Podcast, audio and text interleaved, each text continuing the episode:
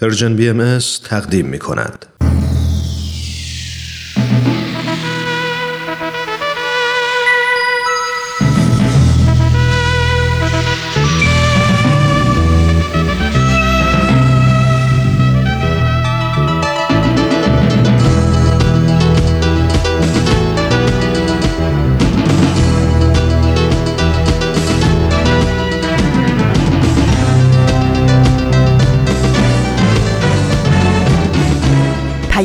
دوست. برنامه ای برای تفاهم و پیوند دلها.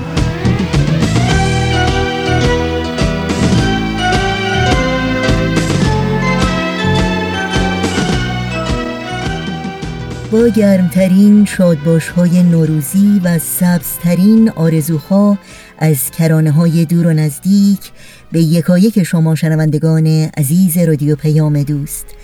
در این سال نو خورشیدی در هر شهر و دیار و گوشه و کنار این گیتی پهناور به خصوص پهنه سرزمین عزیزمون ایران زمین که شنونده برنامه های رادیو پیام دوست هستید امیدواریم تندرست و ایمن و استوار و پایدار باشید و با دلگرمی و امید روز و روزگار رو سپری کنید.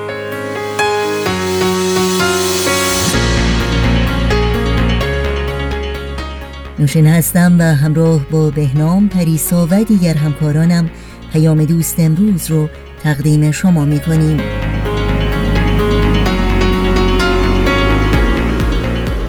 شنبه نهم فروردین ماه از بهار 1399 خورشیدی برابر با 28 ماه مارس 2020 میلادی رو درگاه شمار ورق می‌زنیم.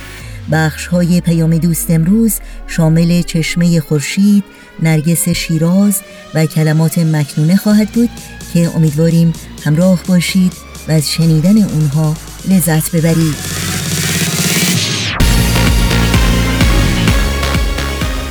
با ما هم در این روزها در تماس باشید و نظرها و پیشنهادها، پرسشها و انتقادهای خودتون رو مطرح کنید.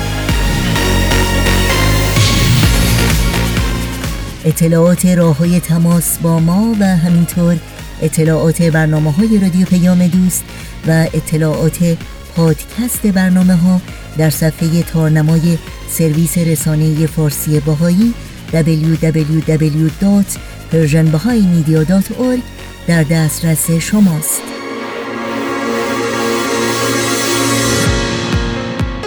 و البته اطلاعات راه های تماس با ما رو در پایان برنامه های امروز هم یادآور خواهم شد.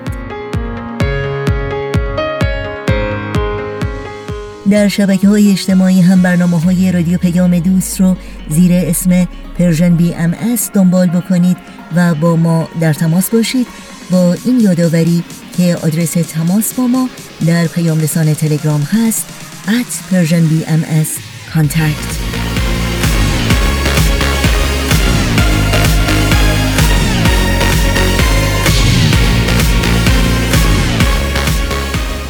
شنوندگان عزیز رادیو پیام دوست هستید. در طی ساعت پیش رو در این خجسته ایام نوروز باستانی با برنامه های ما همراه باشید.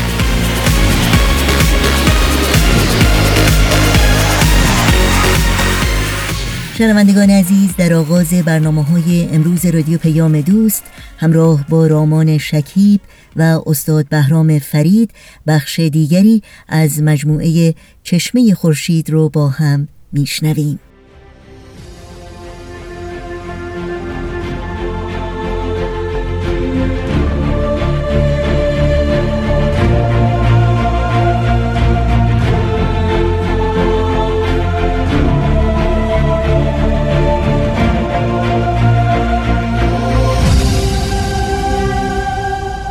چشمه خورشید. نگاهی به آثار حضرت باب.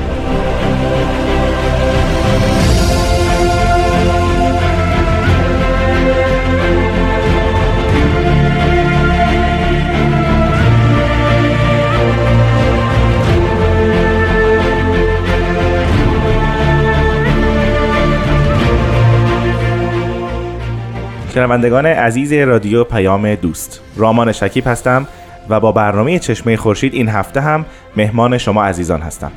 ما در این برنامه به همراه جناب استاد بهرام فرید قصد بر اون داریم که به معرفی و بررسی مختصر آثار حضرت باب مبشر به ظهور حضرت بهاءالله و پیامبر دیانت بابی بپردازیم.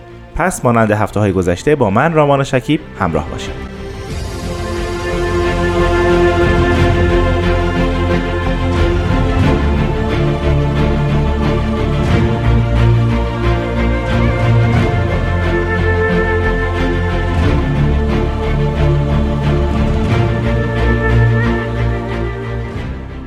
جناب فرید وقت خوش.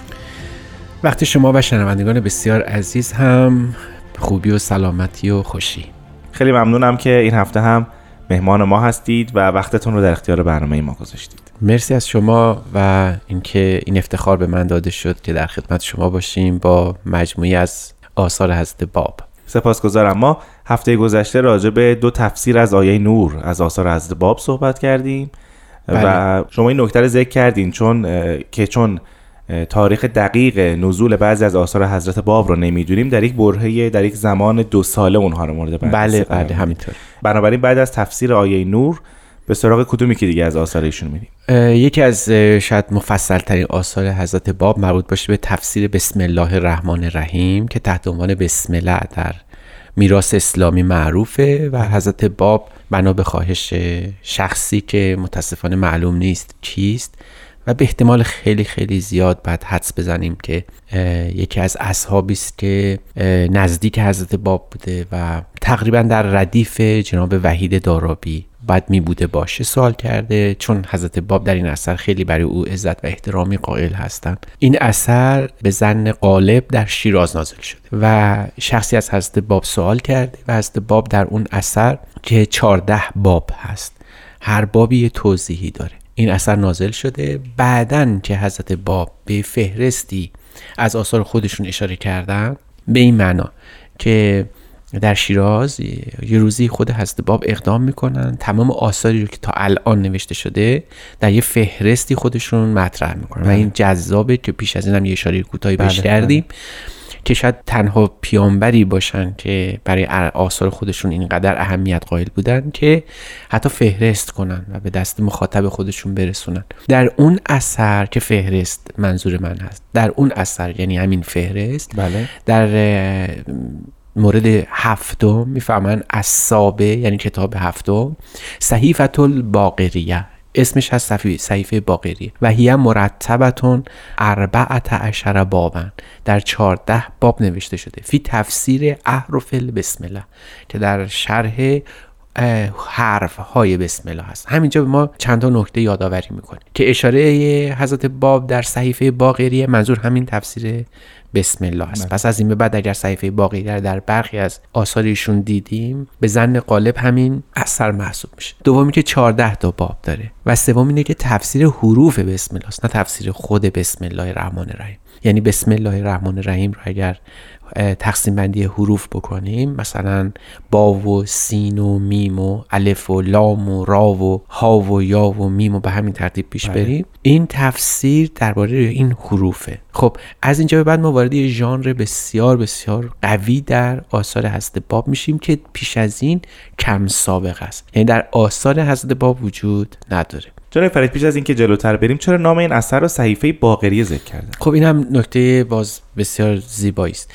در این فهرست حضرت باب آثار خودشون رو آثاری که موجود بوده و مهم بوده برای خودشون در اون زمان در تحت 14 عنوان مطرح کرد بله. هر عنوانی رو به یکی از امامان یا معصومان اهل شیعه نسبت داد بله. یعنی صحیفه محمدیه صحیفه علویه صحیفه حسنیه صحیفه حسینیه تا می‌رسیم بالاخره به صحیفه باقریه یعنی نامگذاری به این جهت نبوده که در بسم الله مطلبی وجود داشته باشه بله. که به بله. امام باقر نسبت داده شده باشه در حقیقت به این خاطر بوده که یکی از این امام ها رو مستر و مطلع این این اثر خاص قرار بده. اما چیزی هم که در این حال وجود داره این است که شاید اولین تفسیرهای راجع به بسم الله که خیلی اختصاری هست توسط همین امامان شیعی مخصوصا امام بله. باقر صورت گرفته و عنوان شده و بعد توسط فرزند ایشون یعنی امام جعفر صادق مکتوب شده و به دست ما رسید. علی حال بعد خدمتتون عرض بکنم که اون چیزی که ویژگی این تفسیر بسم الله هست سبک نزولی اثره. تا پیش از این آثار حضرت باب مفاهیم و نکته های مهمی که در قرآن بوده به سیاق کاملا مشخص اسلامی نوشته شده. اینجا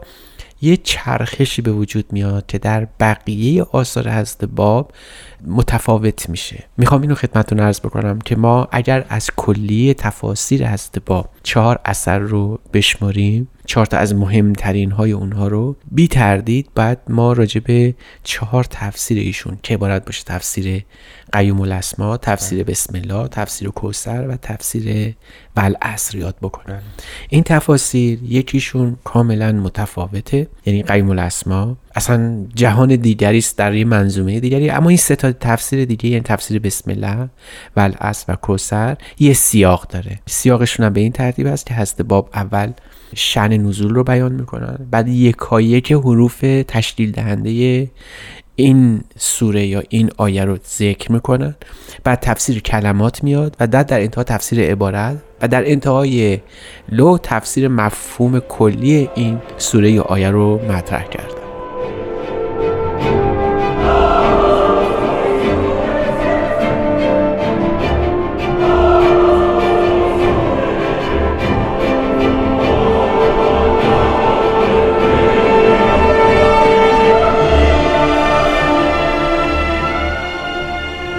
شنوندگان عزیز همراه برنامه چشمه خورشید هستید.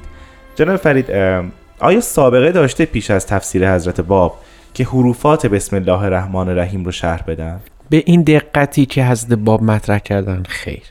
اما به صورت بسیار مجمل و خلاصه و خیلی اختصاری بله قبلا قبل از حضرت باب افرادی بودن که تفسیر بسم الله رو مخصوصا روی سه حرف اول که بسمه باشه بله. روی اون یه توضیحاتی داده شده که بعدا خدمتون عرض می‌کنم اما اینکه حروفیه نقش اساسی بله. داشته باشن در این جریان بله این درسته یعنی سابقه تفاسیر قرآنی بر اساس حروف و کلمات برمیگرده به اوج داستان در نهضت حروفیه شیخ فضل الله استرابادی معروف که کتاب های متعددی راجع به حروفیه نوشته و اتفاقا او هم مدعی بود که متصل به ظهورات الهی است و یکی از مظاهر الهی محسوب میشه و این تفاسیر رو نوشته و انقلابی برپاش شد در عصر تیموری بله.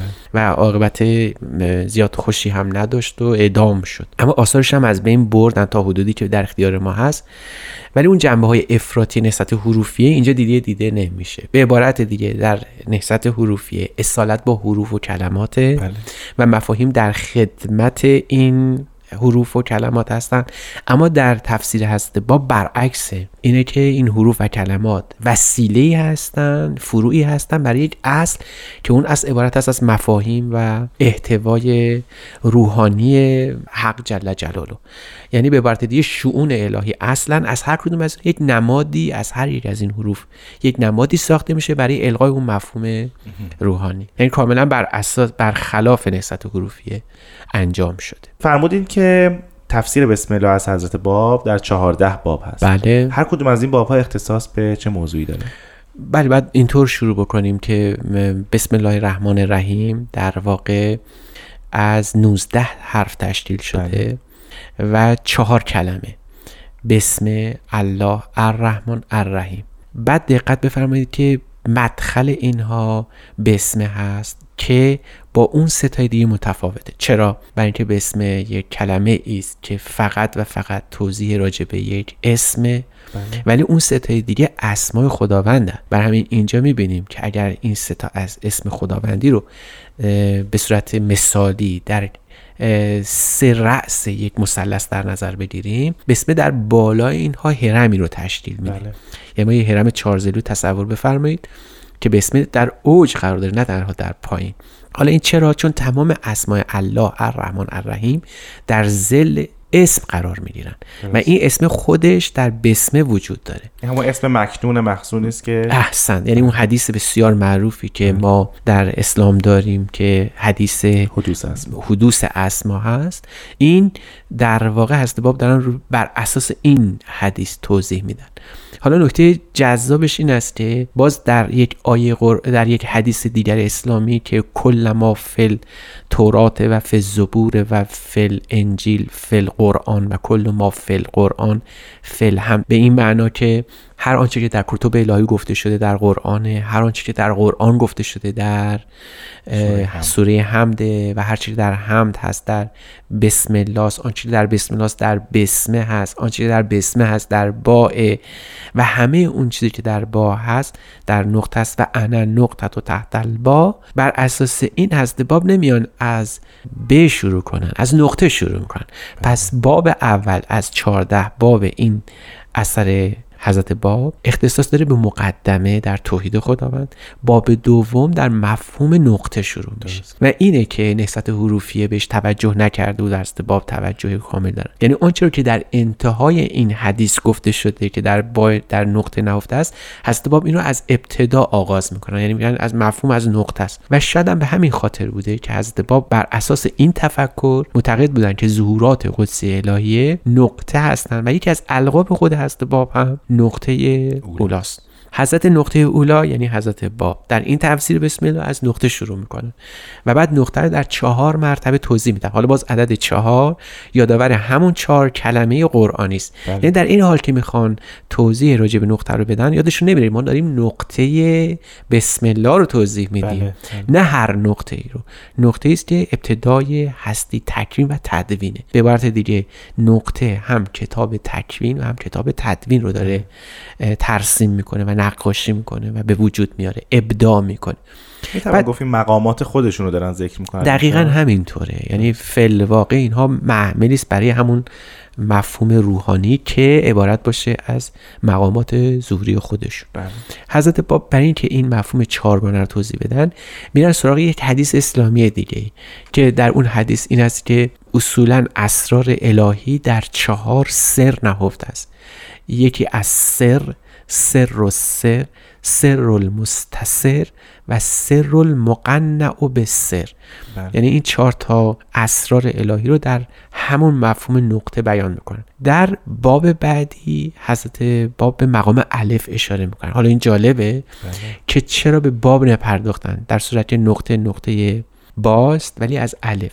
چون تو اندیشه هست باب شروع حروف هم بر اساس حرکت نقطه است و اولین حرف الف با الفه. و این در واقع در خود کلمه اسم وجود داشت. چون اسم می‌دانید یک الف اول الف سین میم هست. ولی تو بسم الله این الف وجود نداره. این الف الف غیبیه الهی به تعبیر ایشون هست که اساس خود با محسوب میشه. پس اول نقطه است باب بعدی راجع به الفه و باب بعدی راجع به حرف با. و به همین ترتیب از میون 19 تا حرف 12 حرف رو استخراج کردن که با مقدمه میشه 13 باب و یک باب انتهایی هم هست که مؤخره اثر محسوب میشه که میشه 14 باب. پس در حقیقت تفسیر بسم الله یک مقدمه داره یک مؤخره و 12 حرف از حروف 19 گانه بسم الله مورد شرح و تفسیر قرار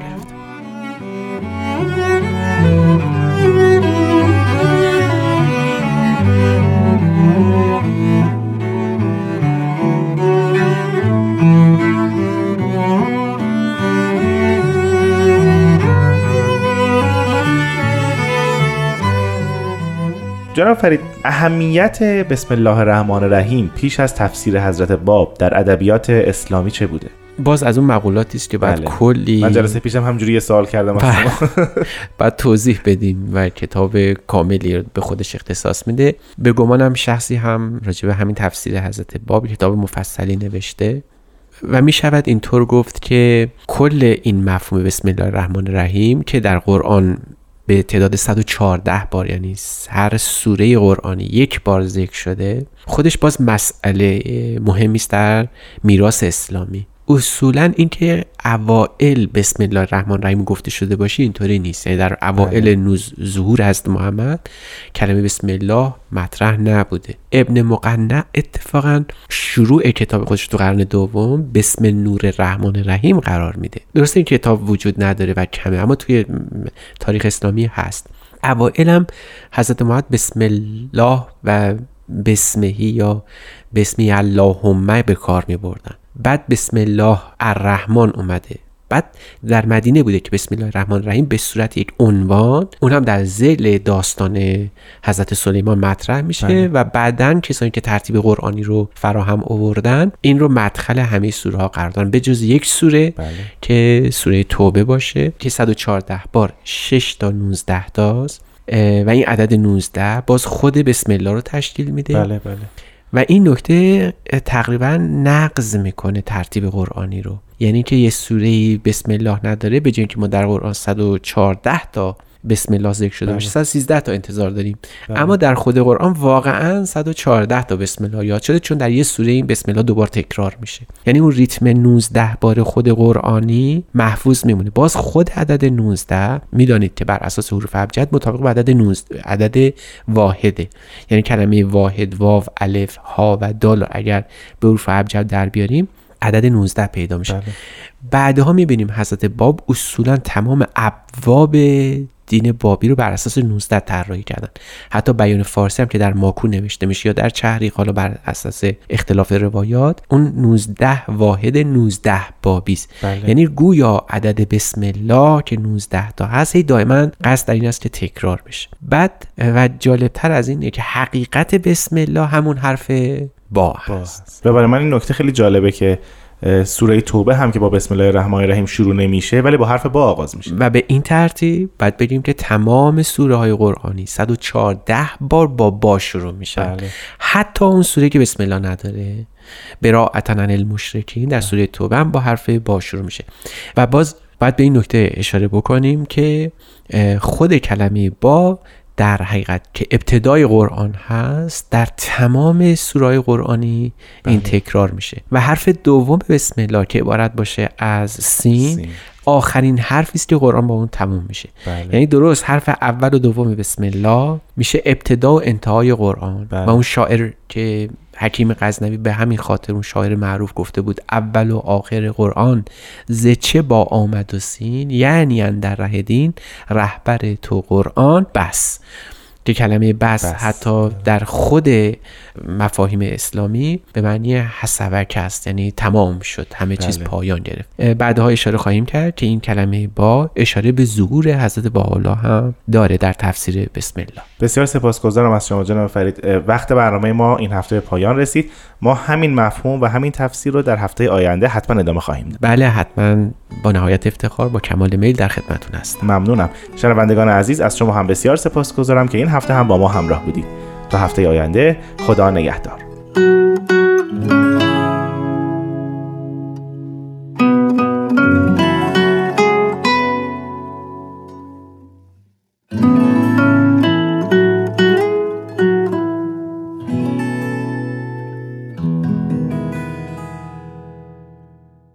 برنامه این هفته چشمه خورشید از رادیو پیام دوست همراه بودید. در ادامه برنامه های امروز شما رو به شنیدن قطعه موسیقی دعوت می کنم عید نوروز من فصل بهاران من. باز شد نغم زن و شاد و خوشیران من. بوی صفای بهش دامن گلزارش. باز هم جام کشید بر دل و جانان من.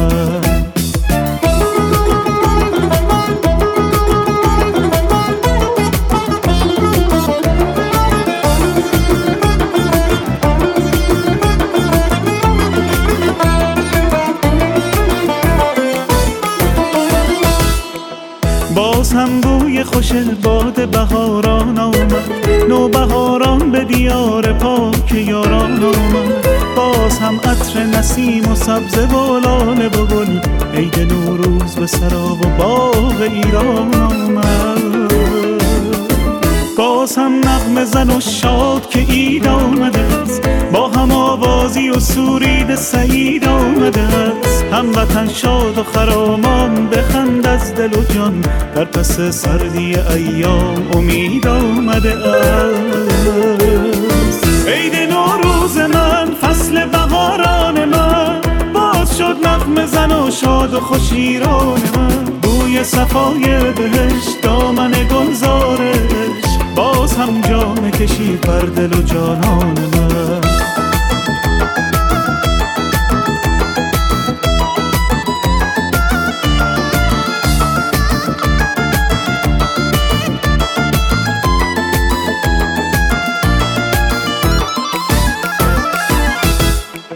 حاجی فیروز من و ما امشب شاه جهان. از موهبت یاران این قصه است. خوش با سخن حافظ در جرعه این فال. چشم گل نرگس به شقایق نگران عید نوروز من فصل بهاران من. باز شد نغم زن و شاد و خوشیران من. بوی صفای بهش دامن گلزارش باز هم جام کشی بر دل و جانان من. صفره هفت سین من قصه شیرین من. باز شد وقت خوش سنت دیرین من. حاجی فیروز من شمع شب افروز من. مشابت که رسید لحظه نوروز من. در این دقایق پیش رو اجازه بدین تا اطلاعات راه های تماس با ما رو در اختیار شما بگذارم. آدرس ایمیل ما هست info at persianbms.org شماره تلفن ما 001 703 671 828 828 در شبکه های اجتماعی ما رو زیر اسم Persian BMS دنبال بکنید و در پیام رسان تلگرام با آدرس at Persian BMS Contact با ما در تماس باشید. و حالا وقت اون رسیده که به نمایش نرگس شیراز که بخشهایی از تاریخ آیین بابی رو برامون بازگو می‌کنه گوش کنیم. این برنامه رو گروه نمایش رادیو پیام دوست تهیه و اجرا می کنند نرگس شیراز بر اساس تاریخ نبیل زرندی و منابع تاریخی دیگر. قسمت هشتم.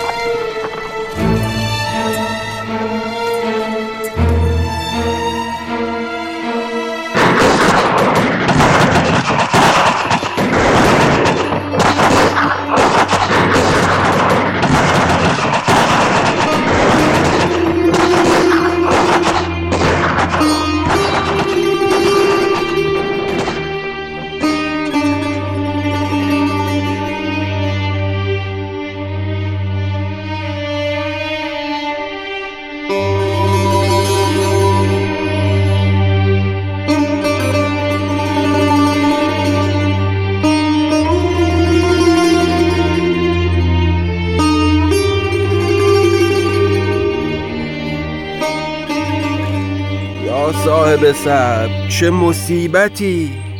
من که توان گفتن ندارم. چگونه بازگو کنی؟ حال از صحت خبر مطمئنی میرزا ابوالقاسم؟ آری یقین دارم. لحظه ای که خبر تیرباران را شنیدم زانوانم سوز شد. نمی‌دانستم چه کنم. تا صبح در حول و ولا بودم. سپیده نشده به سراغ شما آمدم. گفتم با شما در میان بگذارم. شاید راه حلی پیدا کنید راه حل ندارد. چه راه حلی؟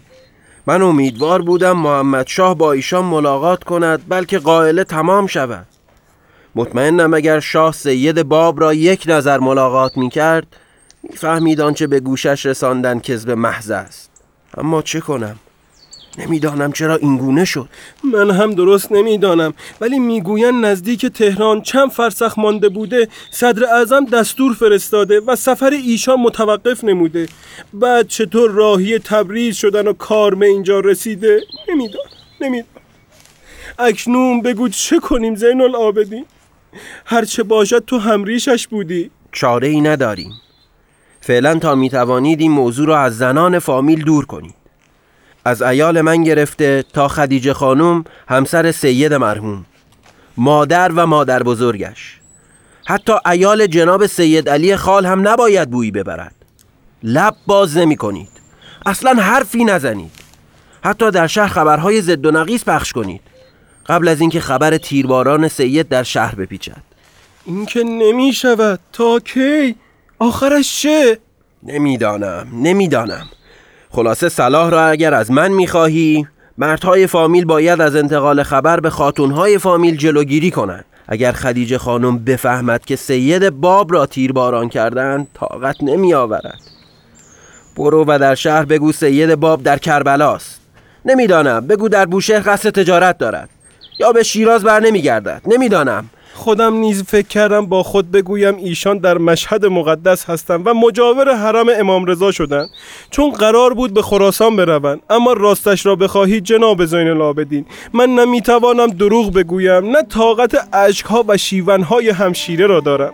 دیگر ماندن من در شیراز جایز نیست. فامیل و خانواده و همشیره را به شما می سپارم طاقت ماندن در اینجا را ندارم. با خود فکر کردم من هم آزم مکه بشوم و در آنجا مجابر شوم. همه را به تو میسپارم بعد از خال اعظم چشم امید ما به شماست. خداوند نگهدارت باشد حلالم کنید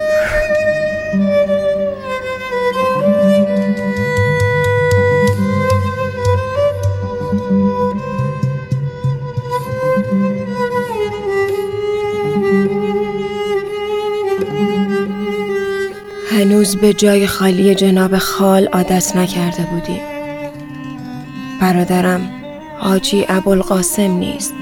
برای خداحافظی به منزل ما آمد.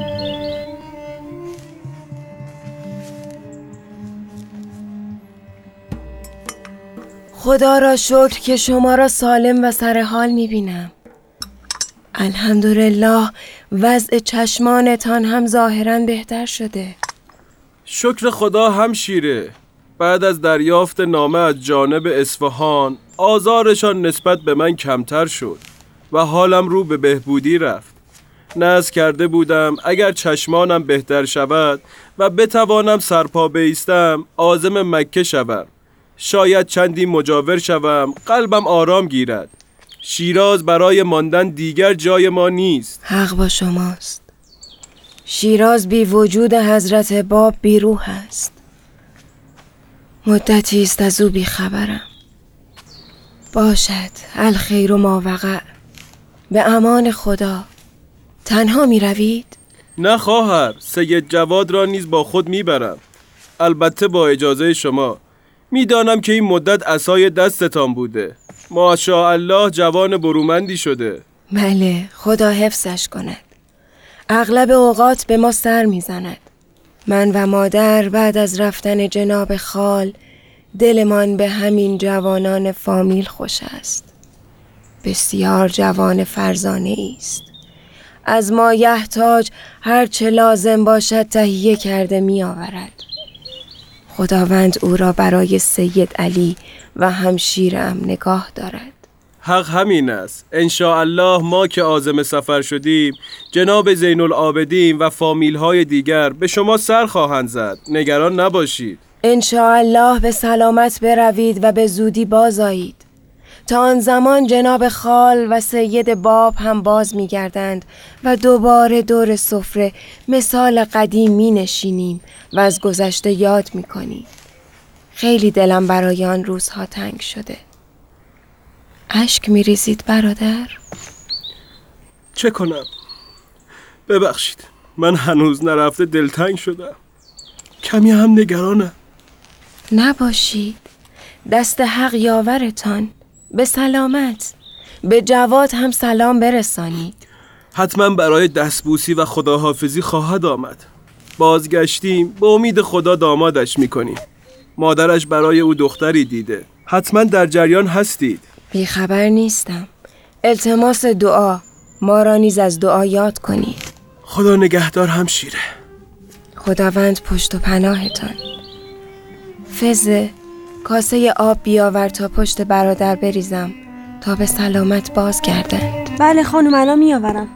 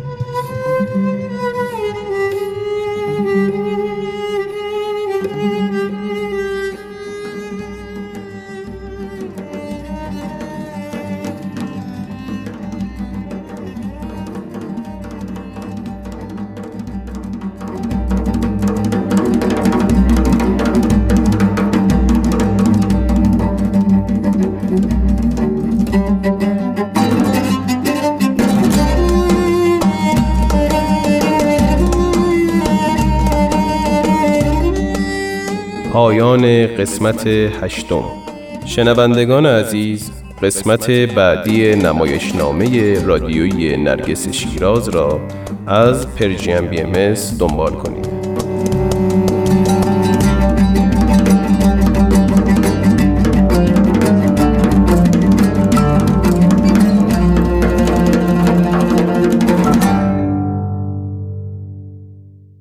نمایشی رو با هم شنیدیم از مجموعه نرگس شیراز که امیدوارم لذت بردید. شنوندگان عزیز رادیو پیام دوست هستید. همچنان با ما همراه باشید. نوروز و تابش نور جدید عشق تو کوچه های شب زده سرد این دیار. دستا رو مثل حلقه به هم قفل می‌کنیم. احساس تازه است رسیدن به کوی یار. هر جا که بس بوده به سبزی رسیده و هر آنچه نهفته گلی بر چمن شده. انگار آسمان به تکاپو فتاده و سنبول عزیزه.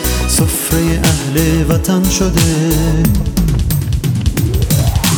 نوروز و آفرینشه همه نقش های خوب. نوروز و آشتی میان همه دستای دور. تا اون زمان که هستی ما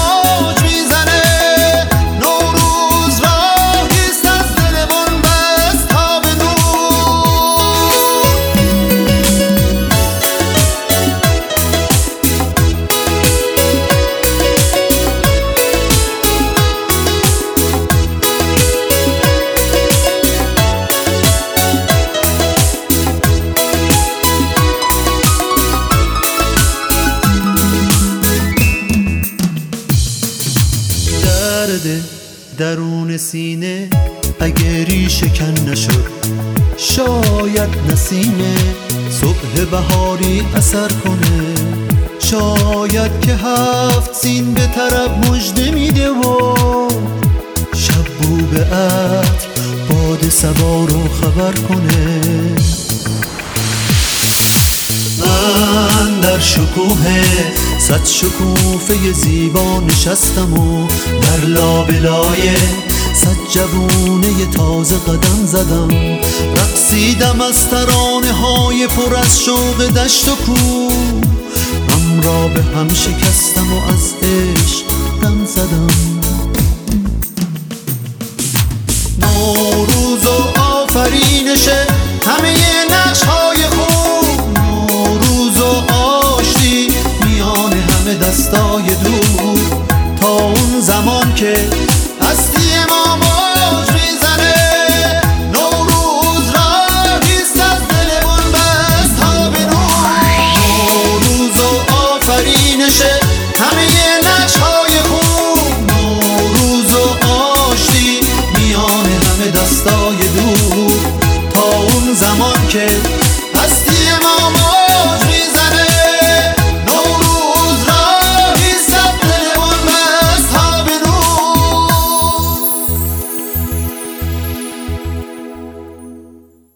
در این ساعت از شما شنوندگان عزیز دعوت می کنم به قطعه کوتاهی از مجموعه کلمات مکنونه از آثار حضرت بهاءالله بنیانگذار آیین بهایی توجه کنید.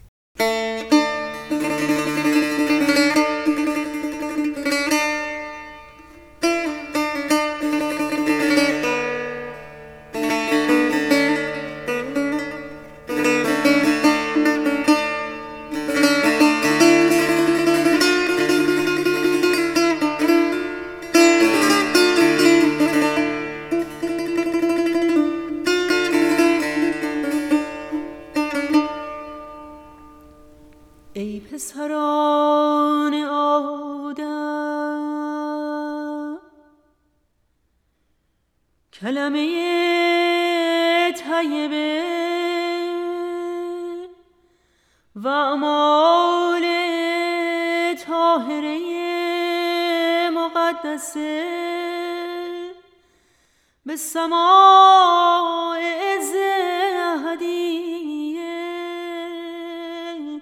سعود نماید جهد کنید تا اعمال از غبار ریا و کدورت نفس و هوا پاک شود و به ساحت عز قبول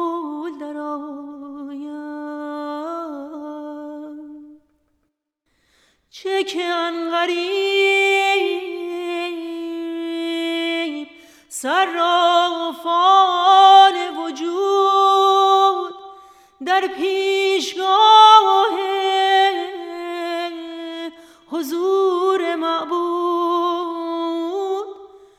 جز تقوای خالص نپذیرد و غیر عمل پاک قبول ننماید. این است آفتاب حکمت و معانی که از افق مشیت ربانی. اشراق فرمود توبا للمقبلين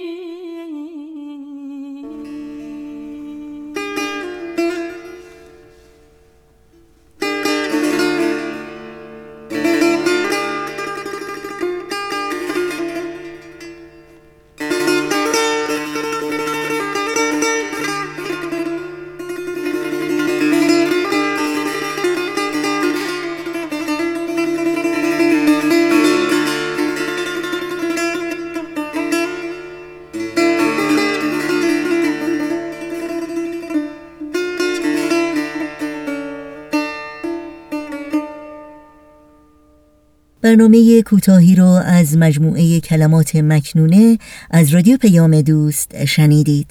در اینجا به پایان برنامه های این شنبه می رسیم همراه با بهنام مسئول صدا و اتاق فرمان پریسا ویراستار و تنظیم کننده پیام دوست امروز و البته تمامی همکارانمون در رادیو پیام دوست از همراهی شما صمیمانه سپاس گذاریم و امیدواریم در این ایام خجسته نوروز باستانی و بهار دلفروز تا روزی دیگر و برنامه دیگر شاد و تندرست و پاینده و پیروز باشید.